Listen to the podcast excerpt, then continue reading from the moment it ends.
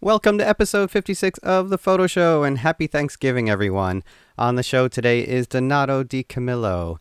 Also, for those of you who have been missing Kai's voice on the last two episodes, Kai is back on the show.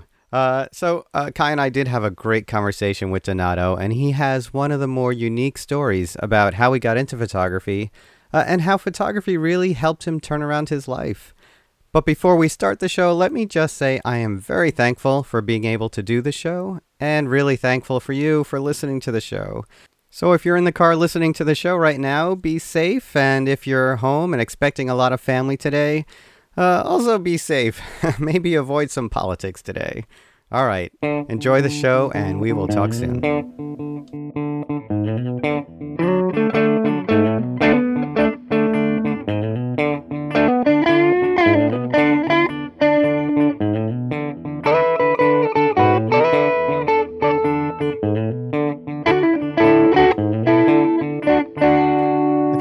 Came about up, a week ago. Yeah, I I would came up say, last yeah. Monday uh, to Columbia and um, uh, to meet in the office with uh, Tom Roma and I. And I think um, it was uh, our good friend Itzik from uh, K&M that suggested uh, you meet up with Tom, right?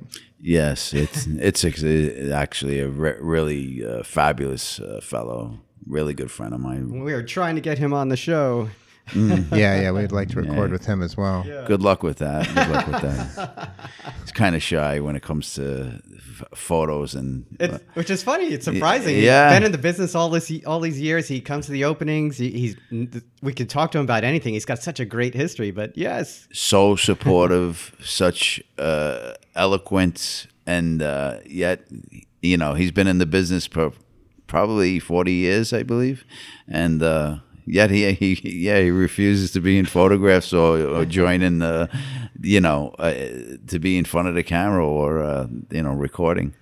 Yeah, it's- We've seen one thing that's changed in the last year is he's on Instagram now. yeah, And so he's like posting all these photographs of him and Robert Frank, mostly pictures of Robert Frank. And, sleeping. Yeah, yeah, sleeping. yeah, exactly. And uh, maybe that's a good transition because uh, uh, I also know one of our graduate students. When I mentioned that uh, you had come by, said, "Oh, I know him. I've been following him on Instagram for years." Right? Yeah, yeah. So uh, you've built up. I didn't even look at a number, but you've got a lot of followers on Instagram. And how did you wind up uh, coming to post on Instagram or come to that social media platform? Well, uh, it just happened, you know. Um, I guess you know I started photography just a few years ago, a few years back, and uh, I didn't use it as a tool to to. I didn't want to be a photographer. I just played around with the idea of taking pictures because I always had a fascination with with. Uh, you know, uh, National Geographic, uh, you know, um, reportage type of photography, and uh, I just love these beautiful images from all over the world. I I'd love, I admired the photography, but then I stopped and I had to ask myself who was taking these beautiful photographs and and who was. Uh, you know, challenging themselves and going through these great adventures to to do so. You know, and that's where really uh, the, the the seed was planted. Yeah. you actually got to live out that dream. Um, you were on a, a Nat Geo portfolio, I think, right? Well, it was actually it was uh, it's a, it's um, a contest for amateur photographers, but some I've seen some professional photographers also join in. And uh, what happened was, I joined as an amateur, and I don't know if everybody knows my story. I don't know if you guys want to get into it, but we Oh, will. yeah, we Don't worry about that. yeah, I fig- I figured We- we kinda I jump figured, around. I We jump figured you might. Yeah, yeah. No, Let's uh, not give it all away up front. yeah, yeah. Well, huh. it seems to come up in every conversation. But anyway, um, so uh, going back to that, what happened was there was an open forum. There's, there's an open forum still to this day. Uh, Nat Geo serves for uh, amateur photographers, and at that point in my life, I had a very limited ability to do what I could do with photography, and so I. I photographed anything I could, you know, bugs, flowers, anything. And uh, but once given the chance to have a real SLR camera and go out into the streets, I uh, I photographed people. As photographing people is what really uh, intrigues me.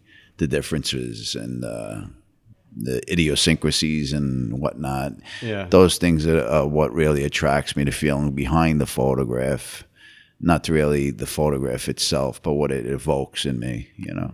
Yeah. Well, you mentioned you photographed what you could, so we might as well get into it. You were under house arrest at the time. Yes, I was. You gave it away. well, this, I, I let's back up a little bit. It's interesting that you know, and maybe it is because of the nature of the art world and photography, and even um, I, everything is we're we're so tied into the narr- uh, often tied into the narrative of the maker, right? And and people get excited about the narrative of the maker, even if they are attracted to the the photographs and and the work. There's so many people out there making photographs, so many people out there, you know, telling stories, doing all this, that when people hear, uh, you know, a, a personal bio- biography, a narrative, and they see a connection, all of a sudden it, ins- you know, like it, it sparks the imagination, right? So I, you know, in preparation for today, I, I looked online, I looked on your website, and you have stuff, and you can see that people uh, they imagine this life that you've had that you you know growing up in Brooklyn and then you know finding yourself as Michael mentioned uh, for a while under uh, house arrest and trying to make photographs there and learning it studying photography uh, while in prison where you couldn't even photograph and it lends us something about like a backstory that might be could easily be sensationalized. But I think what's more interesting in in for your story is that you can really tell that you're interested in, in people and you're you're always going out and you're talking and you're engaging with people. And it comes out of uh, you know it comes out of the arc of the narrative of your life right? And how you you uh, spent this time. And then now you're it's almost like you had all this pent up energy and now you're like let out in the world and you want to engage as much as possible and, and photography uh, lets you do that right Uh, absolutely. I, I think photography today is is kind of um, I think today's generation, and I don't want to seem like a dinosaur, but let's keep it real. We're I'm, I'm a- I'm a little older than the the, the Instagram generation, and I think uh, people don't really realize the the power of photographs and what they're really uh, what they could do and how they could move people, and so I, I take that into account and and I really respect who I photograph or what I photograph and I think there should be some type of meaning. Not only not only should it make myself or others think about what they're photographing. Maybe I'm using the wrong words, but I think it should evoke some type of feeling. And um, I think what happened is with the oversaturation of photographs, in in the in the new uh, world of the new computer age, I think people are failing to uh, realize how important uh, it really is. You know, it, it it's a reference point to our history. You know, it it uh, it's it's it's a platform to teach, and it's also a way to uh, to communicate with people that otherwise can't communicate any other way. Like, for instance, me, I had a hard time communicating with uh, regular people, and when I say regular people, I'm I mean by uh, saying this: uh, I was a criminal. I lived that criminal lifestyle, and I really didn't give a crap about uh, anybody's feelings or whatnot. But something changed in me, and pho- ph- photography brought me closer.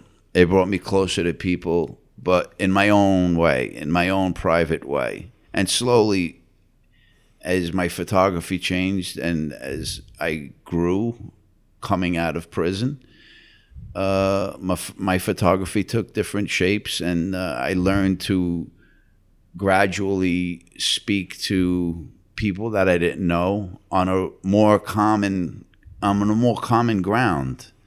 It wasn't about criminal activity or uh, you know what I was used to talking about. It was about being human and being real and identifying with the with the feelings that we have and it just it opened up a lot of different doors for me. So for me, it became a really important tool to navigate through through my life. Yeah. Yeah, I mean, your story's a little more extreme in the sense of antisocial behavior and, and things like that. But we've heard we've heard that uh, before from people. That the camera was entree. The camera was a way of um, sort of introducing yourself to someone, being able to talk to people, being able to connect with people. Right. what you're just speaking to there is uh, a classic uh, mindset that you would need to have to be a good portraitist, right? To be able to make photographs of people where it's not just uh, you know people standing like butterflies, and uh, some people are even critical of National Geographic because. Uh, people are just sort of like standing in front of their house, and they, there doesn't seem to be any kind of connection to the people. And uh, you know, in your photographs, you can there's uh, empathy. There's uh, you're you're also you're not at a distance. You're very you're getting close to people, physically close, which then suggests that there had to be some sort of even an, an intimacy between the two of you to make the photograph possible, right? Yes, exa- exactly, and that's my whole point about. Uh, that's my whole point that I was making uh, in regards to um, recreating myself and recreating this this person that's able to reach out to people and able to talk to uh, strangers and have them pose and, and and lift their chin up or turn their head. You know, and I'm actually physically touching these people that I've just met and they're they're obliging me. You know, they're they're they're welcoming me to do to do so. So um, to me, it's it's almost surreal in comparison to how I used to live. Uh, it's it's surreal and it's it's very rewarding, you know, in itself. You know, whether I'm whether I'm making money and with it or not, it's just rewarding. Uh, being able to touch somebody in, in a profound way and in a deep level uh, it's very rewarding. Well, why don't we talk about pre-photography? You, uh, because I think it does. I think it's important to know that story in order to know the transformation, to know the this this new person that you're talking about who can connect with people and talk to people. I plead the fifth. uh, uh, what would you like to know? I mean, yeah. I'm not afraid read. to I, open I think. I think. Um, uh, you told uh, maybe American photo. that You had um, anger issues as a kid, and um, by the by the age of twelve, you had already had your first arrest for stealing cards, and you got in with a bad crowd, and Yeah. and all that, and, and and eventually even connected to the Colombo family, crime family. Well, look, the newspapers have a way of infl- inflating things. I mean, I mean, look, where I come from, it was impossible for you to stay. You had to know somebody. It was just that type of neighborhood. So, you know, for me to say it was connected to this and that, I, you know, I would be just throwing, eh, you know, words out there. Let's just let's just say that everybody knew somebody, and if the Fed feds, uh, federal agents want to make a case and they want to make it look bigger than it is, then they'll do that. But what what about the, the sort of the anger issues? I had anger because I think uh, you know the- it stemmed from being different. I was a different. I was different. I was uh, you know an immigrant, uh, first generation Italian. I spoke with a broken accent, uh, broken Italian accent. We had a different culture. My haircut was funny. My dress. I was dressed funny as a kid and sent off to school. I, I was terrified of school when I first went to school because uh, I had this accent. My teacher would call me to the board, uh, and, and and and I'd have to, you know, write out an example and explain the example, and I was completely terrified because I was afraid of being mocked at and and made fun of, and so I withdrew a lot as a kid, and where I found comfort was with people that felt like me. And most of those people were people that were rebellious and kind of bucked the system if you will. And uh, so that's how that whole that's where that whole tied in with the you know uh, the crime and the the gangs and and all that came in Was it in prison though where you started to discover who you know you really believed you were, or No. change who you were? No. No, you know what? I knew who I was. It's just that I didn't have the nerve or the fortitude or maybe perhaps the the insight to say, you know, look, let's face it. Even today, kids have no clue who they are. They walk around following each other. They don't they're bumping into walls. They're creating they're creating their own little universe. It's it's it's kind of it's kind of tragic in a way. But at that age, I just was looking. I was searching for some type of identity, some type of comfort outside my own home, and I think every kid struggles with that. I think everybody struggles with wanting acceptance. Uh, I think acceptance is a big part of, of, of growing up. And I had to grow up, you know, and growing up for me meant changing everything I knew. Everything I knew was learned from the street, you know, stealing cars and, and you know, burglarizing stores or whatever the hell it was, beating people up, whatever I had to do to, to, to make money or whatever. I had to re I had to reinvent myself, and reinventing myself meant to kind of learn from other people that weren't in that same class of uh, society. If that makes sense, it does. makes makes a lot of sense. You mentioned uh, when we were speaking earlier this week about also being a being smart, you know, being intelligent, and being frustrated, and that that would also often get you in trouble too. Is that you're like you know, like a lot of smart people, you you mouth off sometimes at people, and they, and they people get embarrassed or whatever, and then they take it out on you, and um, or you use it as a defense mechanism. Right? Yeah. Whereas in where I the places I was usually living. I managed to avoid conflict, but I think you know Bensonhurst and Brooklyn at that time, it, you weren't going to avoid conflict if if that came up, right? No, no. It, it was a place where you know, and I got to tell you, very in the most positive terms.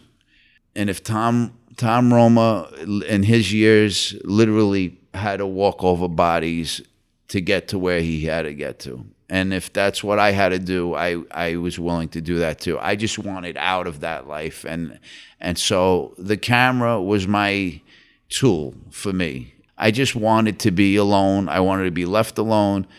And I had this camera I took my camera every day and I just went off on my own and did my own thing and that's how I slowly I slowly you know kind of uh, you know navigated out of that out of that type of lifestyle and disconnected myself from a, from from an old world and put myself into a new world.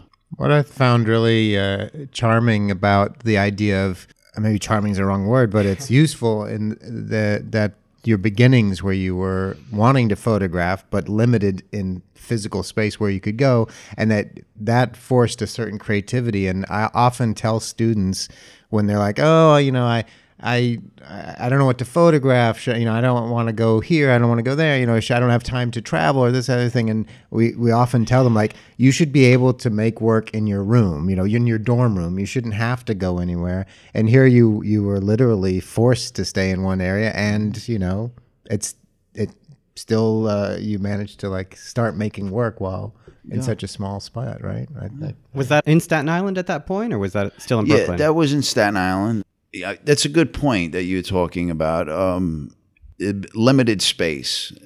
That limited space, I think, uh, makes a connection to to why I tend to get very close to my subjects. Hmm. It's a maybe it maybe it has some maybe uh, subconsciously. I was always photographing things very close and very, you know, because it was it was that kind of uh, setting that I was I was used to.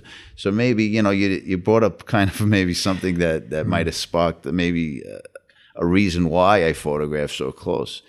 But but I think I photograph close mo- mainly because I really want to get into to like the soul of of of who who people are or or what the subject is or whatever you know whatever it may be. There's a famous quote from uh, Robert Capa. You know Robert Capa. Yes. The, and he's like, if your photo, I, am going to misquote it, but yeah. basically, if your photographs aren't any good, it's because you didn't get close enough. I think it goes. Oh, if it. if you're not aren't if you're not close enough, your photos aren't good enough, or something. Some, yeah, some something. Like Let me try to botch it. Wait, yeah, you fuck it up. basically, you go ahead and fuck it up. Get closer. yeah, basically, he said, yeah. Suck, if you're, you're not close away. enough, you're not good. I'm gonna look it up later. Call enough, everyone. We'll all say the close same enough. You're, you're, not, good enough, not, or it's not good enough. I had no great. idea at the time who Robert Cap was. no, actually, I did. I read, I read about him, but I didn't go by that. It wasn't for that reason, but No, no, it just reminded me of it. Um, but you know what? Going back to that National Geographic thing and and the contest, uh, you know, when they gave me that opportunity to go out um, when I was on probation, they gave me an opportunity to get out into the world, and I still was really. Uh, you know how could I explain it? Limited to, to to where I can go and how far I can go and what time I had to be back. So I knew that it took me about half hour to get to point A, and it would take me about 45 minutes to get back to point B, and then get back home to point C. So in that time, I knew I had to act, you know, to work fast, whatever. So I would I would try to engage in people as quick as possible, as the most interesting people as possible, and and that was that day was it was weird. I don't know if this is is I don't know why I'm I just I'm going off somewhere Do right it. now. Yeah, we but wanna hear anyway, um, how how I got involved at that National Geographic thing was that this woman was arguing about a bologna sandwich. Uh, she was on a food line, going crazy about a bologna sandwich. They wouldn't give her an extra bologna sandwich for her kids. She was destitute. She was on the you know she was on the brinks of poverty, ready to be thrown out of her home, and she had two kids at home. And I and I didn't even want to photograph. her. I just felt horribly bad for her, and. Uh, I said, just let me buy you a hamburger. Why are you even arguing with these people? Let me just get you a burger. No, you know, no disrespect. I just want to buy you a burger, buy it for your, your, sons and whatnot. She says, no, I got two sons, you know, and- that, and it became a, uh, it turned out that she invited me home. It saved me the time of going around and, uh, you know, uh, speeding around looking for photos. And I wound up catching my first break with, not break, but it was a photograph that they had published in uh, Nat Geo. And it was actually a photograph of her home, a broken kind of disheveled mattresses ripped and boxes and and but then there was this little little a photo uh, well a portrait of a of, of a girl with a big smile on her face and and it showed the ha- like at one point there was some type of happiness in that home and for me that that kind of made made the photography make sense it made it it brought me to a point to of understanding like how uh, it just it was a it was a turning point like in other words i saw i saw something there right, it was a breakthrough for you. You saw yeah, that. it was a, like, it was a breakthrough there that that I, I realized that that in that photograph, not even realizing when, when I took the photograph, but when I actually took it home and I looked at it, I said, you know what, all this was all chaos, but then yet there was this, you know, at one time there was happiness in this home, and so you know I left the house uh, making a friend, and uh, you know after that they had chosen it for. Uh, you know they have this uh, daily daily dozen thing they pick a dozen photos each day from around the world and so to me that was like whoa that national geographic you know picked me for a whatever one of the finalists and so it, it made me feel good that i actually did something that wasn't bad yeah, you're getting recognized. I was better for a good for being For a good- good person, Right, not, not right. for being a criminal. You Right. know what I mean? Yeah. In my neighborhood, you wanted to get recognized for being a bad guy. Oh, yeah. You know, that's where you make your bones. You make Mm-hmm. you know, you, that's what they call uh, you know, uh, that's where you get your rep or whatever. Right. You know. But anyway. and people won't fuck with you. You know. Well, you know, look, when you're running with a bunch of wolves, you you you know, you, Yeah. you might get bit. Yeah.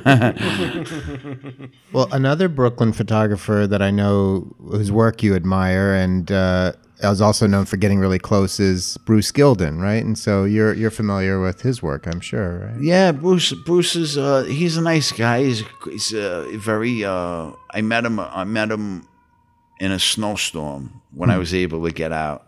Actually, it was the first snowstorm from when I came home in 2011. I don't know what year it was, but I met him in K and M. Oh wow. Yeah, yeah, it was weird uh, that you that you that we mentioned. Uh, It's a Itzik, yeah. And uh, yeah, I met him in K and M, and he was he had his assistant with him, and I said, I said, holy shit, you're Bruce Gilden. like it was like it could it could have been it could have been like you know. Uh, Christopher Walken. He's my favorite actor. I love Christopher Walken. He's so wacky. I love him. Uh, it could have been him standing there, and and for me, photography at that point had become so important. And um, he looked at me. He said, "How you doing, kid?" I said. I said, I said, I can't even believe it's you. I, I, I looked at him like he was a star you know his his work from from the earlier times. Uh, I liked his I like some of his work. His work, uh, you know. Look, I I don't know anything about. I'm not a critic, but um, I, I loved I loved you know the, the the work that I saw while I was in prison was his. Uh, his work from um, from Japan and uh, some of his black and white early works from Coney Island and and so I liked his crazy crazy approach which for a while I I said, you know what, let me be Bruce Gilden for a, for a, for a, a, month or two and try to do what he does. And you know what, I find that that a lot of people do this. They mimic other photographers, and I I think it's it's something that we do.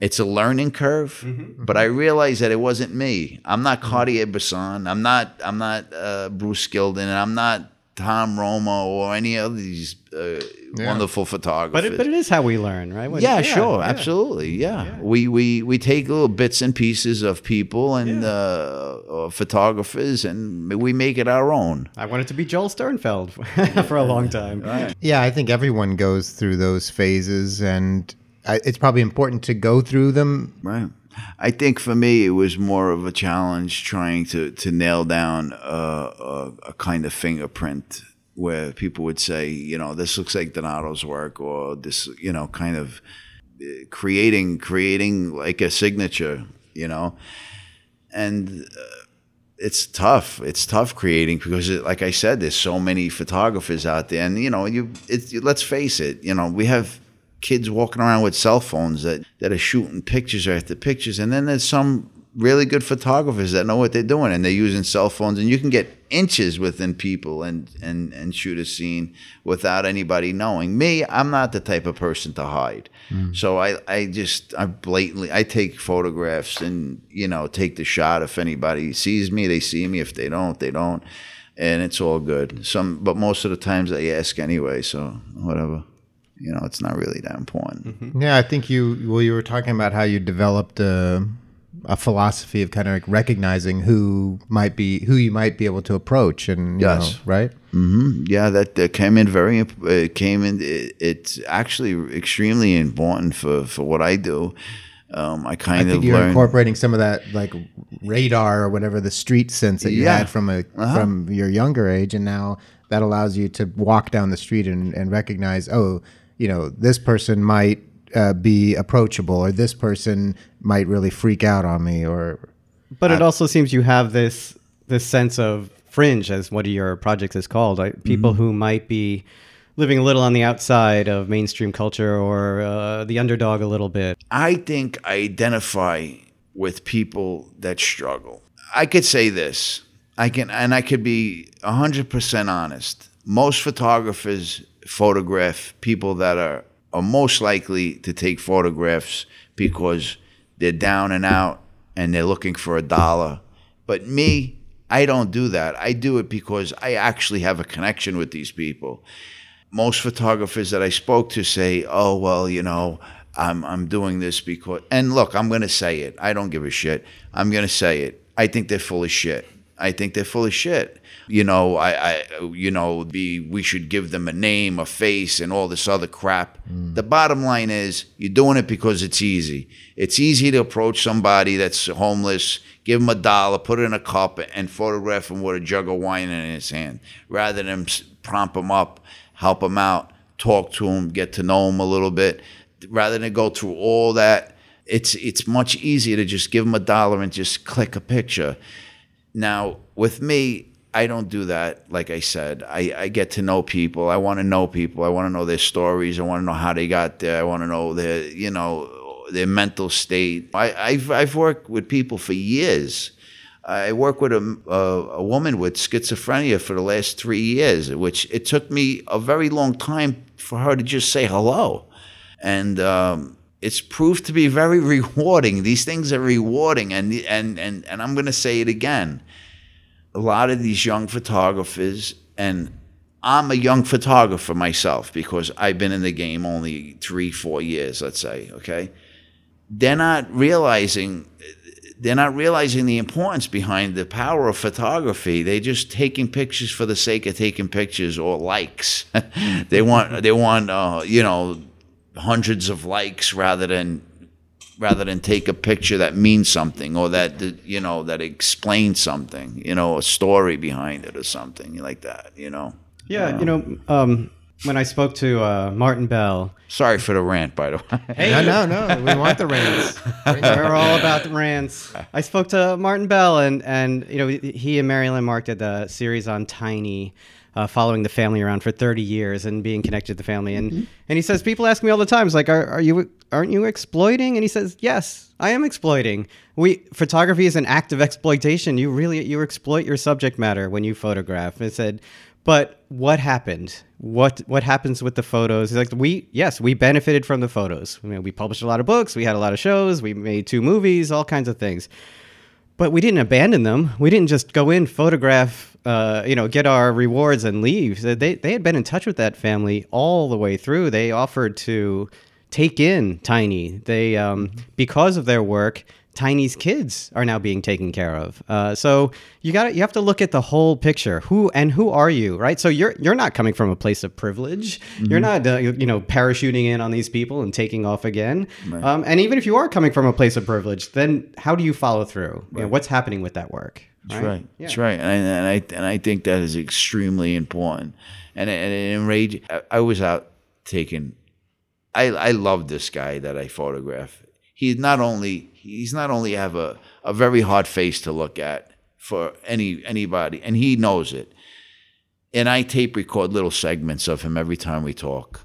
And he is just the sweetest guy, but he's a scary looking guy.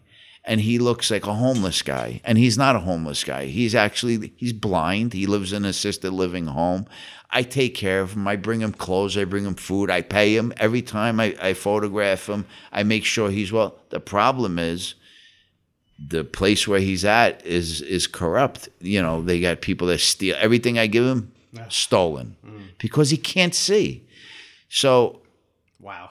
At the same time, I'm helping him. At the same time, it's being taken away from him. So, what do I do? I mean, there's nothing I could do really besides, you know, just care for him as a, another human being would care for an, another human being.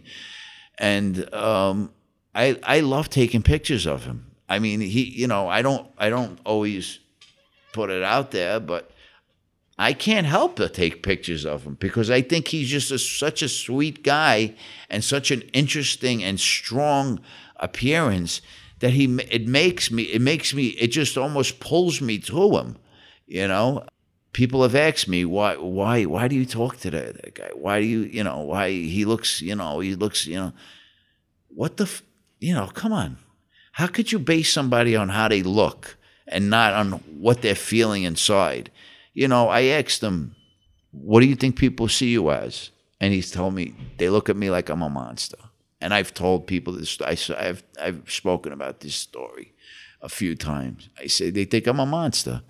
And I said, Why? Why do you think you think you're a monster? because I know I got a big scar on the side of my face, and I know I got I got uh, one of my eyes got taken out in an accident. He used to he used to actually replace car windows, the windshields in a shop, and uh, they were grinding out or cutting out the glass and sh- and shot up into mm. his eye. The guy's super intelligent. Mm. They're leaving all that out. You know, they're not realizing all this, but that's just an example of people the importance of getting to know maybe a subject rather than just take a picture on Instagram and post it because the guy looks like a creep or whatever. That that annoys me. Mm-hmm. You know. So yeah, the whole the whole idea of getting close to people. Uh, at the same time, Tom Tom made a state. Tom Roma made a statement the other the other day. Uh, you know, I'm not searching for myself. I'm actually really finding myself but really not intentionally. It's it's just through natural, just being a person, just being a human being. You know, it's it's it's not like I went out searching for myself with a camera, like trying to find my identity. it's it just happened because we have to be civil with each other and we have to respect each other's space and hey man i might be babbling about it but it's a touchy subject for me because i believe that people deserve the respect that they they have coming to them whether they're on the street or wherever i know what it's like being treated as a number and lined up and told when to go to the bathroom and to, you know so and in a way i know what it's all about so. Yeah you've been sensitized to it. Yeah absolutely. And to uh, pivot off of that a little bit there's you're also sensitive to certain places and i know um, we've talked a lot about coney island and uh, that part of brooklyn and that's just some place that you've since you were a kid you've been going to and now you've and it's been photographed a lot obviously and uh, but you're also compelled and drawn drawn back there, right? Do you want to talk about Coney Island and what it means to you and how how you came to start photographing there? Well, I think it was Bruce Davidson that said, "You get to know a neighborhood, you get to know an area, and you let people understand that you have your, a passion for what you do." And so the Coney Island area, yeah, I've been robbed a few times there, but they got to know who I who I am you know, they see the white guy. you know, it's predominantly a black neighborhood outside on the outskirts, but you know, whatever. It's mixed. It's a mixed bag yeah, there. Yeah. But with that said, there's a certain uh, relevance to to getting to know a certain area that you're working, uh, and that, and by that I'm, I mean people aren't uncomfortable with seeing me seeing a big guy six foot kind of broad tattoos on his arms. You know, look like I look like a serial killer sometimes on my bad days, but um, and I have this horrible accent. I, I, don't seem like an intellectual, like from from Columbia or anything like that, but I I'm I'm a very sensitive. I'm a very engaging. I love people. I love talking to people, and now they know that.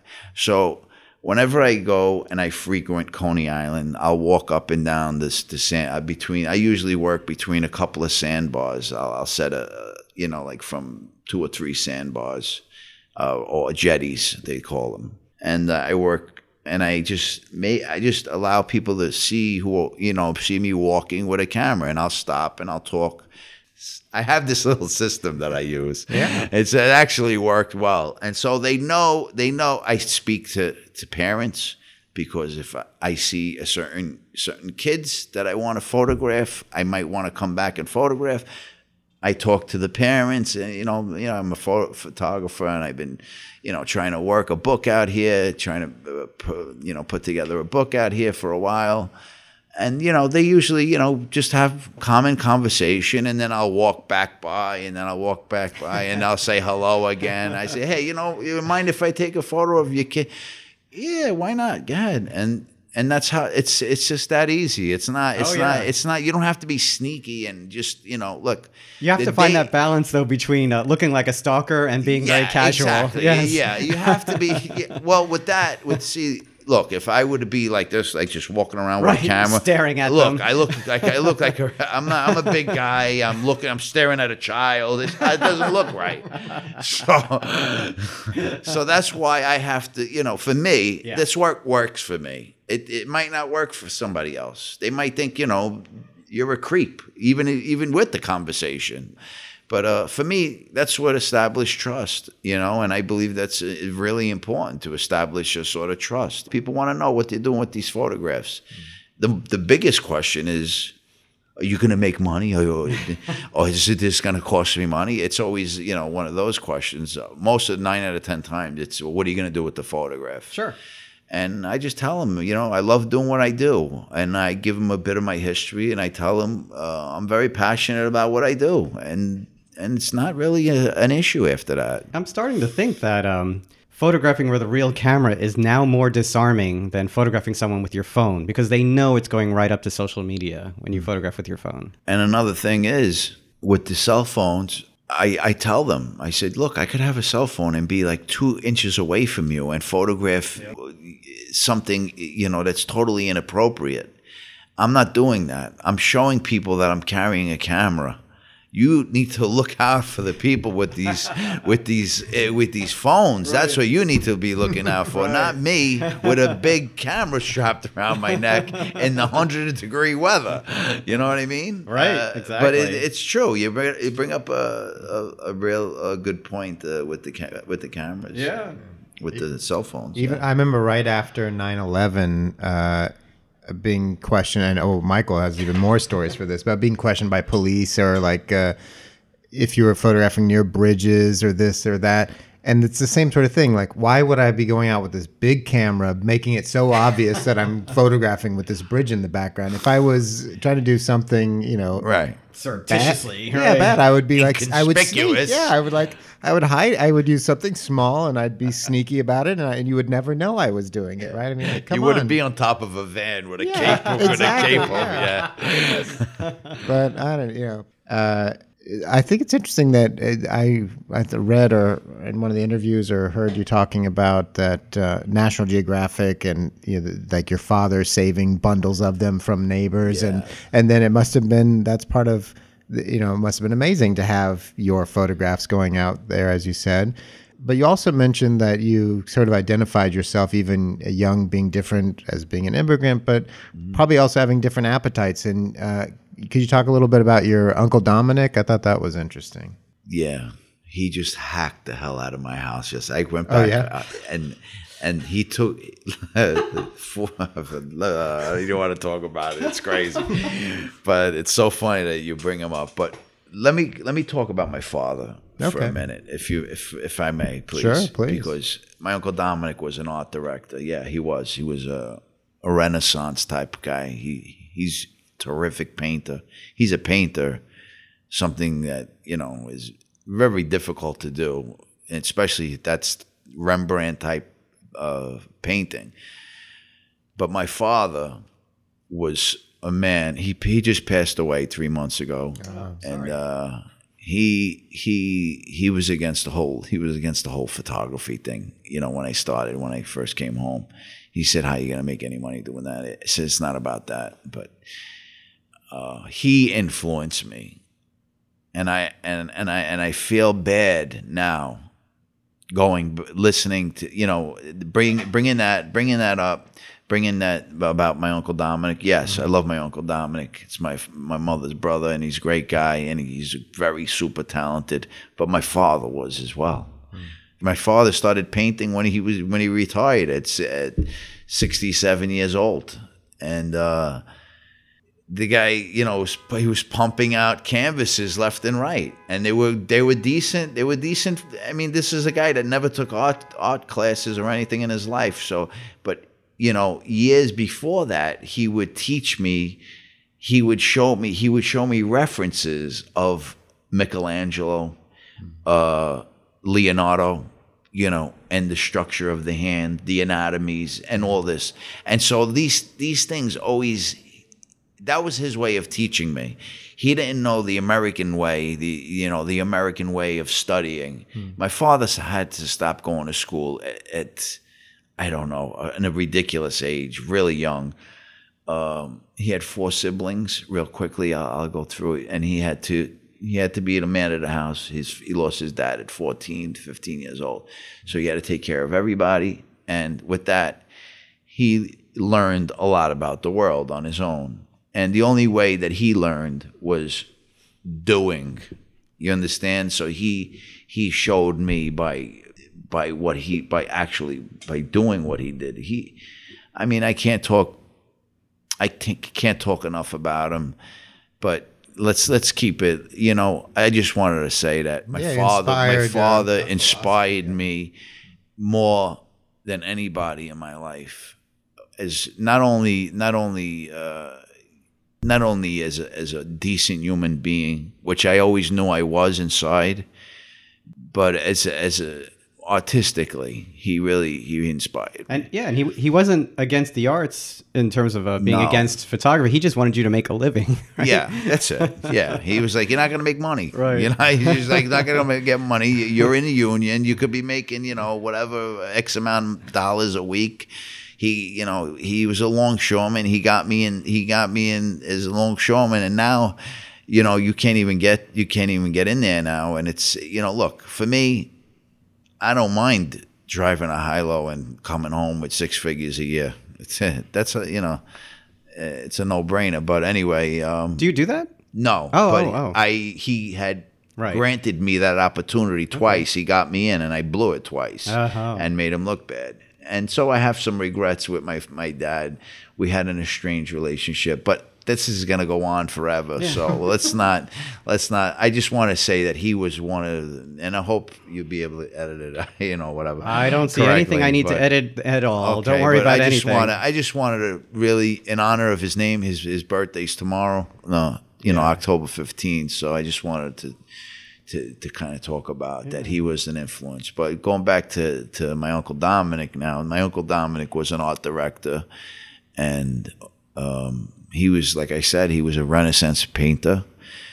Um, that's what he did for, for you know on his spare time. He would paint beautiful. Uh, Renaissance pieces of the 14th century type of uh, work, remakes of like you know uh, Gauguin and you know these just just unbelievable uh, paintings that I could never I could never do. But you know he taught me about how the light falls as well as my father. My father taught me about shading and lighting and stuff like that, and um, uh, he taught me about. Uh, you know composition and how you know the feeling and the emotion in people's in the faces and how uh, how little things could mean a lot. And it could make a big difference in a photograph. It doesn't have to be necessarily multi-layered but it could be just this one thing that, that sticks out that makes person think you know? And uh, for me, it's important to evoke thought and to evoke feeling, and and so yeah, my uncle Dominic was a great influence in, in that he taught uh, with his with his type of painting, uh, you know, the lighting and, and, and the use of light and uh, composition and, and, and spacing and you know even the rule of thirds he taught me, and I didn't even know what the hell he was talking about when he was saying it, you know, but yeah, he was uh, an art director, so he did teach me a great bit. I've, I've, my my father played guitar. My uncle was a musician. There's there's always someone doing something creative around, you know, in the in the background, and so you know you don't think you have to grow up and be a corporate lawyer or something, right? Or you think that, that you realize that there's another there's other dimensions to to life just by having a couple people that have a, a passion that doesn't have something to do directly with uh, making money or supporting yourself. Right? Well, there you go, right there. That that that's the whole ball of wax right there. Passion is what my dad, my dad did everything, and with with with burning passion. If he built something, he did it with passion. Everything he did with passion, and I think that derives from my dad. And so he was a great inspiration when it came to. He would never he would never stop a project and and abort mission. He would just he would he would bleed before before he would abort or just you know quit on it. That's how he. That's what I got from my dad.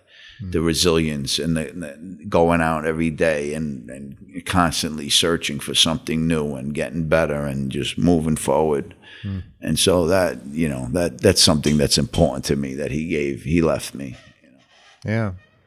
And I know you lead workshops and do things like that. Do you try to, how do you try to um, get these ideas across to the people that you're you're working with? Because it's, I know, I'm sure you find that a lot of people are, when they first start photographing out in the street, and that, that there's a lot of people are like, they're timid or afraid, right? So, Yeah. how do you try to get that passion across to people? Well, I tell them first. Firstly, I, I I ask them why they're photographing in the first place. I think it's important to know uh, why people are photographing, and that that gives me a little bit of an idea of who they are and what what direction they want to go in, and why you know why they even taking the workshop. Um, depending on the answer, you know, I could p- pretty much surmise, you know, where where we could go with what the uh, what their vision or what they what they plan to do with with their photography in the future. If it's for likes, it's for likes. You know, yeah. You know, unfortunately, these days, a lot of people just want acceptance and they want uh, but um, I do use a bit of psychology. I'm not a psychologist, but being on the street, like we, we explored before in our conversation, you learn how to read people. I learned how to read people. I learned how to pe- read people very well. You know, there's certain uh, attributes to a person carries when when they're walking down the street and uh, somebody's walking towards them with a camera. Okay, uh, there's little signals sometimes you see, and and I use those to my advantage, and I explain, and I and I also teach that to to a lot of uh, my uh, my students. You know, look, there's a difference between taking a photograph in a large crowd and everybody's wearing makeup and it's a it's a parade and anybody can get like get the a, mermaid parade. yeah, anybody yeah. can get a, you know get lucky and get a great shot at the mermaid parade, but try to do that on your own. You know, navigating through the street, it becomes a totally different game. Without hip shooting and all this other, you know, these little, you know, little tricks that we all learned, uh, it becomes a different game. And so I think it's important to to know how to read people to see if they're going to be receptive to a photograph or not.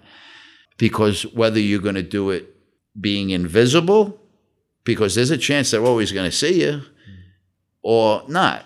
You know what I mean? You you sh- I think it's important to know how to diffuse a situation if they do get upset. And also you should know how to how they they might be you should you should have an idea that they're going to be receptive as well.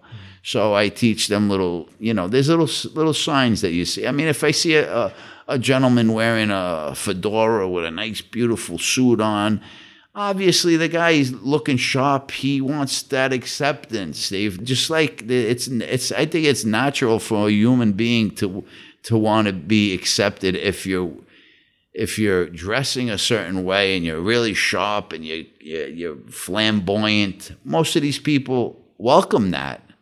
You know, so I ta- I use these little signs for an ad- as an advantage to take the photograph. Long nails. I mean, I've never seen women wearing these long nails with little houses on them and and you know uh, braids, you know, hair extensions and beautiful. You know, there's so many different ways I could tell you that that are little triggers that make me want to photograph them. And when I do ask them if they or if they do catch me, I said, "But how could you not want to be photographed? You look beautiful, you know." And so when you you kind of use that charm and you kind of play it and into honesty. Yeah. yeah, and the honesty, yeah. So But you also worked. said something that I think shows that you approach it a different way. A lot of people, when they say, look at the way that person's dressed, they want attention. You said acceptance, and that's a very different way of looking at it.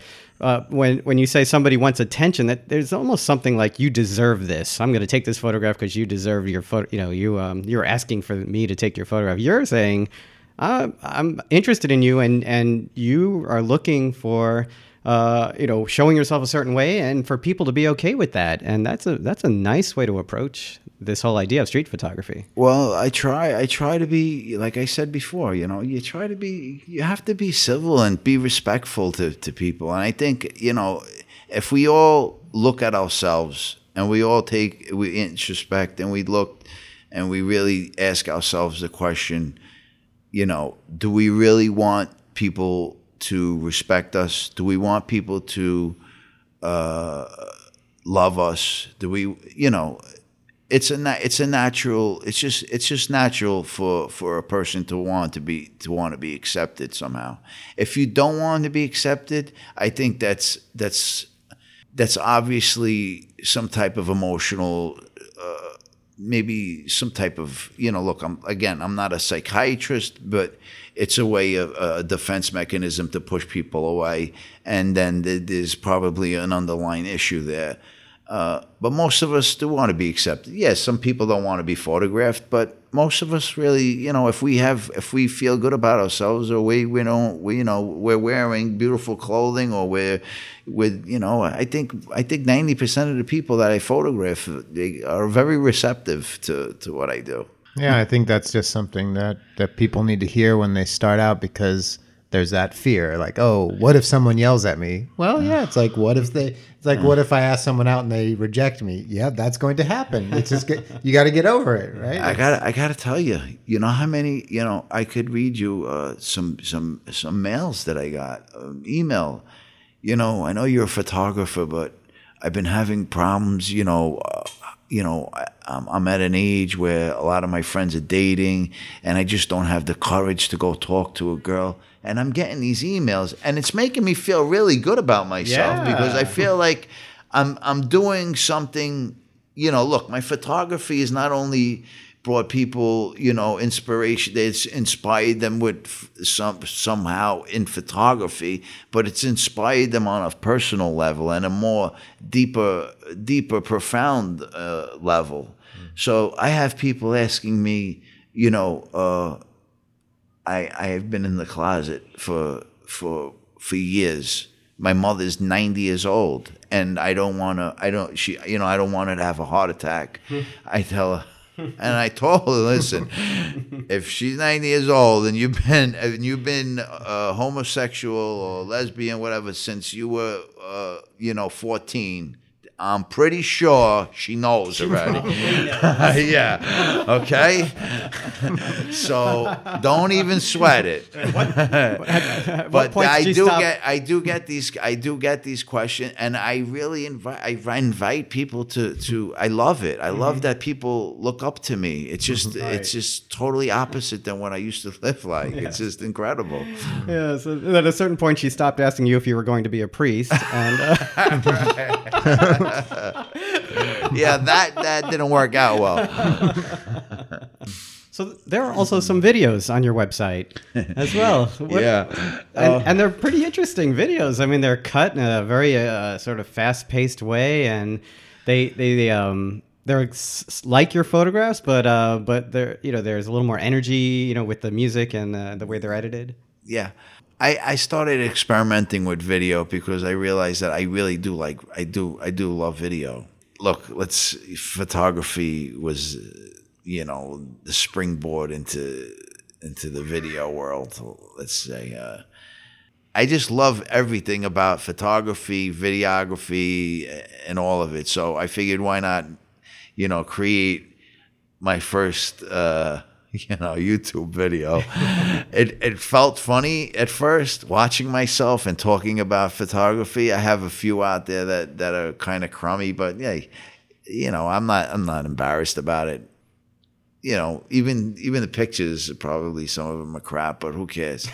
um, but it's interesting because it shows people who I am uh, in a way. You know, when my old friends see me with a camera, they're like, "What the fuck is going on? What's going on? Like, what are you doing with a camera?" they, they just doesn't. It didn't. It didn't add up to them. You know what I mean? And not that I cared. It, not that I cared. It just was something really. it was really. It was a funny moment when one of my friends saw me walking down in Coney Island with a camera. They're like, "What are you doing with a camera?" like you know, I don't, I don't want to tell you what they said. You know, right away they was like, "What are you, what are you, what are you doing? What are you taking pictures of people?" like they thought they're thinking in their mind, "What the fuck are you doing with a camera? What are you taking pictures of? Like, what's people doing something? Are you, are you all right? Like, come on, man. You know, it wasn't. It just at that point, it wasn't. Uh, They're trying to figure out the angle. Like, yeah, I, you would know, what are you working for feds? Yeah. You know, you you you know, but it wasn't it was it didn't go that far, but you know, it, it just it just it amused me because they're still trapped in that life and that a way of thinking. And so it kind of enlightened me. It, it made me feel better that they still think like that crazy craziness, you know, they it, it made me feel good about myself that they had mm. actually no inkling about art or cultures or anything about you know they what I was couldn't imagine the motivation. No, Yeah. Yeah. no, they they they just not there. Yeah. You know, and there's a few that are. There's a few that that I don't talk to many of them, but there's a few of my friends, like two friends, that are like really, man, you're pumping out. Your work is great. You know, uh, they, you know. And the films, they love it. You know, Oh, the films, the films, they they they think it's entertain. I try to entertain as well. Like I try to entertain in the film. So, I show them who I am, and uh, I think it's I think it's a great medium for for anyone that wants to show their their uh, well, you know, everybody has their little secrets that they don't want to show, but of course, um, it's fun. You know, my I don't know how to use. Um, is it called Final Cut? Final Cut, Cut, yep. is a great, great, great uh, tool, man. I mean, uh, but uh, I didn't know how to use it. And when I met my girlfriend, she was actually cutting film for. Uh, is that how you, you use the term cutting? Sure.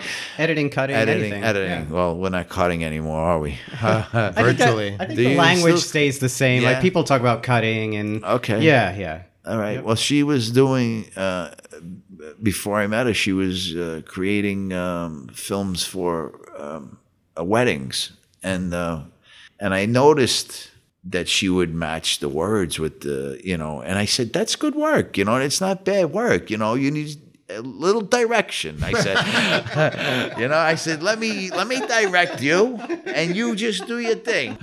What are you uh, working on now? Well, right now I'm doing this. Um, I have a couple of uh, different little long-term projects that I've been trying to work on because I never did long-term projects. Now the one that I do, um, one of them is called "Things That Humans Leave Behind," and it's uh, it's it's a very broad, you know, subject. I mean, it could it could explore the you know from pollution to to uh, you know some something that a loved one left behind to i mean it, it's got a lot of legs you know it can go forever that I, I kind of started working on but i kind of shelved it to just finish this uh, this is a shorter project this um, uh, American Truths Unwritten, and it started in uh, a, a commission in Louisiana uh, with this. And these are all those black and white portraits, right? Yeah, it, it it started it started as just regular mixed bag, and I just figured let me just give it a name and start like a little a little thing. But then I found this little trap.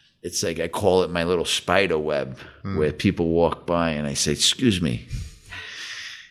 You look marvelous. Would you sit here and just take a photograph of me? I'm a photographer, and I just and I have these little intimate you know conversations with them for a little bit and I tell them who I am and I and I uh, I don't like maybe using the, the word trap them you know No, no, I don't mean it in any ill Yeah, yeah. in an ill way but um, yeah I stay under this uh, construction uh, the what do they call it scaffolding Mm-hmm.